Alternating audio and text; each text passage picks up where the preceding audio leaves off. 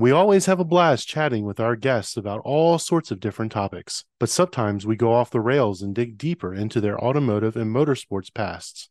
As a bonus, let's go behind the scenes with this pit stop minisode for some extra content that didn't quite fit in the main episode. Sit back, enjoy, and remember to like, subscribe, and support Break Fix on Patreon.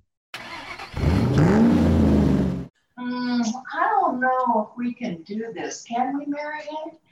Yeah, I think we got. I think we got this. Look, I, I, I would like to um, share what my expectation is for this conversation. Sure. And uh, I, I'd really like to, especially after this last year, okay, I'd really like to just pretend that we're sitting in the paddock and we are shooting the shit, Mhm. okay? That's what I want. That's what I would really like from this conversation. Sure. Um, thing. so that's what you're gonna, you know, that's what you're gonna hear from me. And I do want you to dig in and ask us any questions that you have. But let me tell you something about Marianne. She, Marianne. It's fine. Yeah. Go ahead. Yeah, yeah. So, um, are you guys Star Trek fans? Absolutely. Of course. Okay. So Marianne is our number one on the starship. Okay. Um, and I will tell you, because of the, you know, the, the COVID thing and this whole thing, she and I have not been on the track together. Okay. I will tell you, this woman can drive. She's got a very, very fast car. Is it the same fast car that I remember? It's a, it's a, it's a different fast car, but it's still it, it. She's got some cap in her step, right? I just want to let you know that I'm getting Marianne on the track this summer as soon as possible, and through the rest of the season. But I can tell you, she's a great 15-hour transit partner. Okay. I do a lot of I do a lot of road tripping, so I'm that kind of driver. But as a just a heads up, I'm not really involved in the race world. So uh, those questions are going to be for Mary. How about we say yes? I'm guessing you're the one that's out on the West Coast then. Uh, we're We're both out out. west. We're both out west, Really? but we we both Yeah. were out east. Uh, I actually just recently moved west from Buffalo, New York, so I was out there for about 15 years. I drive personally fast. I just don't, you know, I don't watch people drive like professional racing. But I'm getting there. I'm getting into it. Mary's getting me. Um, Mary's getting me into it pretty easy. I'm drawing in. Okay, so um, I just wanted to do that that setup for uh, your context for questions. You, you, Eric, What's up? you, you didn't ask me the question. What's the question? Yeah, Which one is it? Did I miss one? You missed one. Uh, Sexiest car ever. Oh, he's No, going no. back to those. so, Mary, you kind of avoided the question earlier. I figure we'll follow up here on our pit stop and let's talk about some of your other cars and history and things like that. But we need to answer that question that's been lingering out there, which is, you know, which I threw up as sexiest car of all time. Is it a Mercedes or is it something else? Well, because we're human beings, we all have a different uh, definition of sexiest, Exactly. right? I mean, some people find Fred Flintstone attractive. I mean, whatever, it's all good. I guess so. When you know George Jetson. I mean, I guess that's more appropriate in this context. So here's my answer to that question. And I plan to make this happen. You know, when I decided that we were going to go race on the moon, I didn't know I was going to make it happen, and um, we're going to make it happen. So I'm going to make this happen. I'm going to drive a Bugatti on Nürburgring. Oh. Which Bugatti? Are we talking about like a 1935 Type D Yeah, or whatever it is? Baby two. Bugatti baby. It's a Bu- the electric Bugatti. That's right. I I will leave that to the imagination. Ah, quad quad turbo Chiron because you have to do 250 miles an hour. I know. I know how it is. oh, yeah. Oh, yeah. She'll use the special speed key, no doubt. Unlock all the power. That's beautiful. They are gorgeous cars. I, I will give you credit. You have very good taste. I, you know, you're the first person to come on the show and put a vote in for Bugatti. Another thing about Bugattis people don't realize is they're French. Uh, most people think that they're Italian, and they're not. So, so good on that. So let's let's turn that on its nose a bit. In your opinion, the ugliest car? That's hard. There's so many to choose from, right? That's really, really hard. And you know why? Because I think, you know, the work that goes into crafting and making a car. You know, there's there's this incredible video now called uh, "The Bugatti in the Lake," uh, and I encourage everybody to go and take a look at it. It's it's a wonderful story, and I don't mean to call out Bugatti again, but uh, you know, any car that has been designed and manufactured, whether it's a Pinto or whatever it is, uh, I, I think if you bring out some Bondo and you bring out some and you bring out some uh, Rust-Oleum. Oh man, high quality parts. Yeah, exactly. You can spit that thing up. Uh, I, I don't know about an ugly car you know, for listeners out there, the Bugatti in the lake is not the Veyron that was purposely crashed into a lake for insurance fraud. Oh, no, no, no, no, no, no, no. no it's, like a 1920s vintage Bugatti found in a lake. Nice. Oh yeah, it's an amazing story. Got no ugly car for you. Okay. You're talking only racing cars, or no? Just it can be anything. Go ahead. No, throw it in there. What you got? A PT Cruiser, ugliest car ever. Nice. PT Cruiser. Nice. That is definitely That on the or, top that 10 or a list. Kia Soul. Pretty ugly too. Those are pretty weird. So what? Okay, Marianne, uh, what do you think is a super attractive car? You look at it and you go, "That's a really pretty or really sexy car." Well, I am not into racing, so wouldn't be a race car. I would probably say like an old Land Cruiser, like a nice old Land Cruiser. Only because I like off-roading, so I've been looking at those vehicles most recently. so, Nice. Hey, and check out our couple of off-roading episodes we did too. You can learn a lot from those. That's why Oh, she okay. would steal the G wagon if that's what Mary Yeah, had. hundred percent. yeah, exactly. I would definitely push it to its limit. You know, That's So suburban life here. you, both of you being from the East Coast and specifically Mary being from Philadelphia originally, I'm assuming you frequented the Simeone Foundation before and checked out the museum there that Dr. Simeone has. We went a couple years ago to go check it out. Uh, several of our members have been there as well. What do you think? What do you think of the collection? What was your favorite car when you visited? Did you visit? Oh yeah, did you visit? I have to preface that. Sorry. It is truly a, it, it's a great experience. Have you guys been? Yes, I have. I have. You know, Eric, that the collection is one of, of love and passion. And you go there and you just get immersed in the decisions that people have made to pull that together. Uh, I will also say that here in uh, the Reno area, there is a collection that I've had the privilege to, they're all Porsches Oh, probably more than 50 Porsches, you know, all in, let's call it, we're not going to call it a human, uh, we're not going to call it a, a man cave, okay? it's a humidor for 911, so they don't rust. It's a humidor, okay? The joy and passion that people put behind those kinds of collections Yeah. is, is really a gift to experience. So I have been to the NAM or the NAM, the National Automo- Automobile Museum out in Reno, the, Yeah. what is it, the, the littlest, the biggest, littlest car museum in the world, country or something. Passing through Reno, and I was looking up things to do, and I stopped in, and it was a very nice visit. It was a good collection there as well. Yeah, and she wrote an article on it. It's on our website, as a matter of fact, and that's the part of the Harrah's collection, if I remember correctly. Correct. So, It is, and, and thank you for bringing that up, Tanya, because it really is um, a, a nice museum. The one I was talking about is a private collection. Yeah. Um, but, um, you know, the fact that we have people and actually our, our neighbors here in the same neighborhood we have are uh, the, the shepherds of that museum.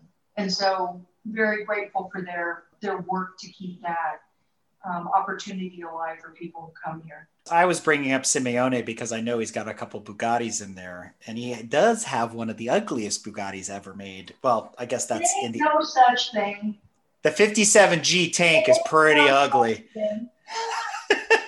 But that car has a really cool story behind it. And if you don't know, you can check out uh, Autobiography, which is on Motor Trend, I believe. They did a whole backstory on that car and how it was like buried underground during World War II to try to preserve it and like all this crazy stuff. It is not the most attractive car. It was designed specifically for aerodynamics like most everything in Simeone's collection, it has racing pedigree. He does apparently he does not buy losers, is what he says. So very, very interesting. But I, I don't regard it as the most attractive Bugatti, that's for sure. But it is in that collection, and you can see it. And I heard that they are opening back up finally this summer. Uh, now that we're kind of in, let's call it this post-COVID world. Uh, so that's good news as well. So I'm looking forward to returning to Simeone here in the in the near future. But I do have a couple other questions for you if you could take a car to the moon and race it, Mary, what would it be? Not a lunar racer like you guys are building, but something that you could take right now and go up there and race on the moon. What would it be? If this was possible. Yeah, I mean, suspension of disbelief, total sci-fi. Yeah, that's a tough question. that's a tough question, and uh, my answer might surprise you. Okay. It's not a Mercedes, and it's not a Bugatti. Dang. Is it a PT Cruiser? you funny. You funny. We're not too worried if that one wrecks. Um, uh, uh, uh, knowing knowing what we know now about what it's going to take to race on the moon, it's going to be a sprint, right? And then there's going to be, need to be a recharge. So I'm not going to tell you where this happened to me, but I got smoked by a BMW 8i. Okay. Mm-hmm. Mm-hmm. You weren't ready, that's all. Uh, that's, exactly, that's exactly right. Uh, and, and I can tell you it didn't last long. I, I don't know. Does the i8 do a buck 70? I mean, allegedly. allegedly. so so um, I probably go for a really, really nice electric pop. Okay. That's probably what I do. I like it. Retrofitted with some solar panels, so when the moon rotates around, it recharges. Oh, yeah, but it's it's dead the rest of the time because you got nothing. Okay. Whatever. So I got to ask this question because we couldn't ask it in the main episode, which was we all know Elon already put a car, a sports car in space. It's space junk. Let's face it, it's a Tesla, right? But if you could take a car and turn it into space junk, what would that be? Well, we already have Marianne's answer. PT Cruiser. the answer is always PT Cruiser. to everything. Um, you can change your answer if you want. No, no, I'm sticking with that piece of junk. Terrestrial trash yeah. I'm just, going to be straight up and say I can't do that. Only Elon can do that. It's okay. Yeah, Elon, if you're listening, it's okay. No, we get I it. I can't do space junk. I mean, one of the, the things that is a you know a principle for us and is going to sound corny and all, all of that stuff, but we have a real responsibility to take care of the heritage that we're absolutely uh, shepherding and so I, I don't want any, it, it, what we're creating is going to go up there and it's going to do what we want to do for kids here on Earth. Uh, and then it's going to have a scientific purpose. And so, yeah, I'm sorry, I can't do space junk. I said sort of analogous to, you know, outdoors hiking and camping, leave no trace. So that's exactly you know, only leave your footprints behind as much as possible. That's it. That's exactly right you know, so I'm sorry, Eric. I don't have any ugly cars or. something. Oh, that's okay. But I do have I do have a final question. It's for all three of our ladies on the panel tonight. So, in, because Tanya doesn't get to do these pit stops very often, this is right in line with what we were talking about. You said 1.2 million per kilo. So, I'm going to change it. And if you had 1.2 million per ton to spend on three cars to put in your fantasy garage, what would they be? So I'll start with Marianne. And I know the answer isn't PT Cruiser. Oh, I don't know. I'm gonna have to take a second to think about this. Spec- or uh, clarify the question. Am I Basically, taking this to space You have millions of dollars for your on Earth garage. on Earth? Okay, Yes. in my on Earth garage. We call this Yeah, the million dollar the million dollar man question usually, but I've I've re Yeah. I've reworked it. Million dollar woman question. I get you. I don't know. Give me a second. Pick somebody else first. Why'd you make me? I'm not a race person. Let me think about it for a minute. or I'll do one each of you and we'll fill a garage. How about that? We could do whatever. We could do any variation. Or Mary, do you want to go ahead with this one? You got some up there? If money was no object. trying to think of my third. Hmm. Oh, I'm, I'm sorry. It would totally be the Bugatti. Totally. It would totally be the Bugatti. That's one. You got room for two more. What would it be? Oh no, honey, you can't get a Bugatti for three million dollars. I got two out of three. okay. Mercedes AMG Gullwing. The SLR, yeah. And then number two would be the Ferrari 308 from Magnum PI. Respect. I'm gonna have money left over. Uh, of course. that car's like 50 grand. I mean, it's like whatever. It's okay. I need the rest of the millions to do monthly engine maintenance. I don't know what my third is right now. I'm still thinking. Fiat Panda. Yes. Oh yes, they're done. I'm gonna have many millions left over. That car, five grand. well, there you have it. I can't. I have nothing to add for you. I mean, most expen. I don't even know how cars, expensive cars, are anymore because I just don't look them up. It's too depressing. Yeah, that's that you know, and that's a sad reality, and and it's unfortunate. We talk about that a lot on the drive-through, which Tanya is you know heavily involved in, and and the way that you know economies of scale have changed with respect to cars. I mean, a Honda Civic today, and you're looking at spending you know thirty five thousand dollars. Like, when did that Yep. happen? You know, And that was honestly that was my favorite car. That was my first car, and it was the best thing I ever did. It was like two grand, and I drove it for like eight years. Can go wrong. Uh, that car owed you nothing at that point. So good deal. Well, ladies, it's been a lot of fun. Again, I can't thank you enough for coming on the show, and I look forward to reconvening with y'all. Yeah, it was. It, Marianne first, and then Mary closes. How about that? I'm gonna go ahead. it was a pleasure being on the show. I, I really appreciate you guys having us on, and it was wonderful to talk to you. So thanks so much. Great to hang out in the paddock with you guys. Definitely. We need to do it again at a real paddock, Watkins Glen. Yeah. All right, ladies. I'll I'll see you soon. Thanks so much. Yep. Bye-bye. Bye now.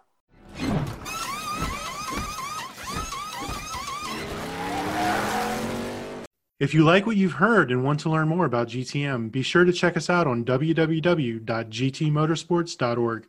You can also find us on Instagram at Grand Touring Motorsports.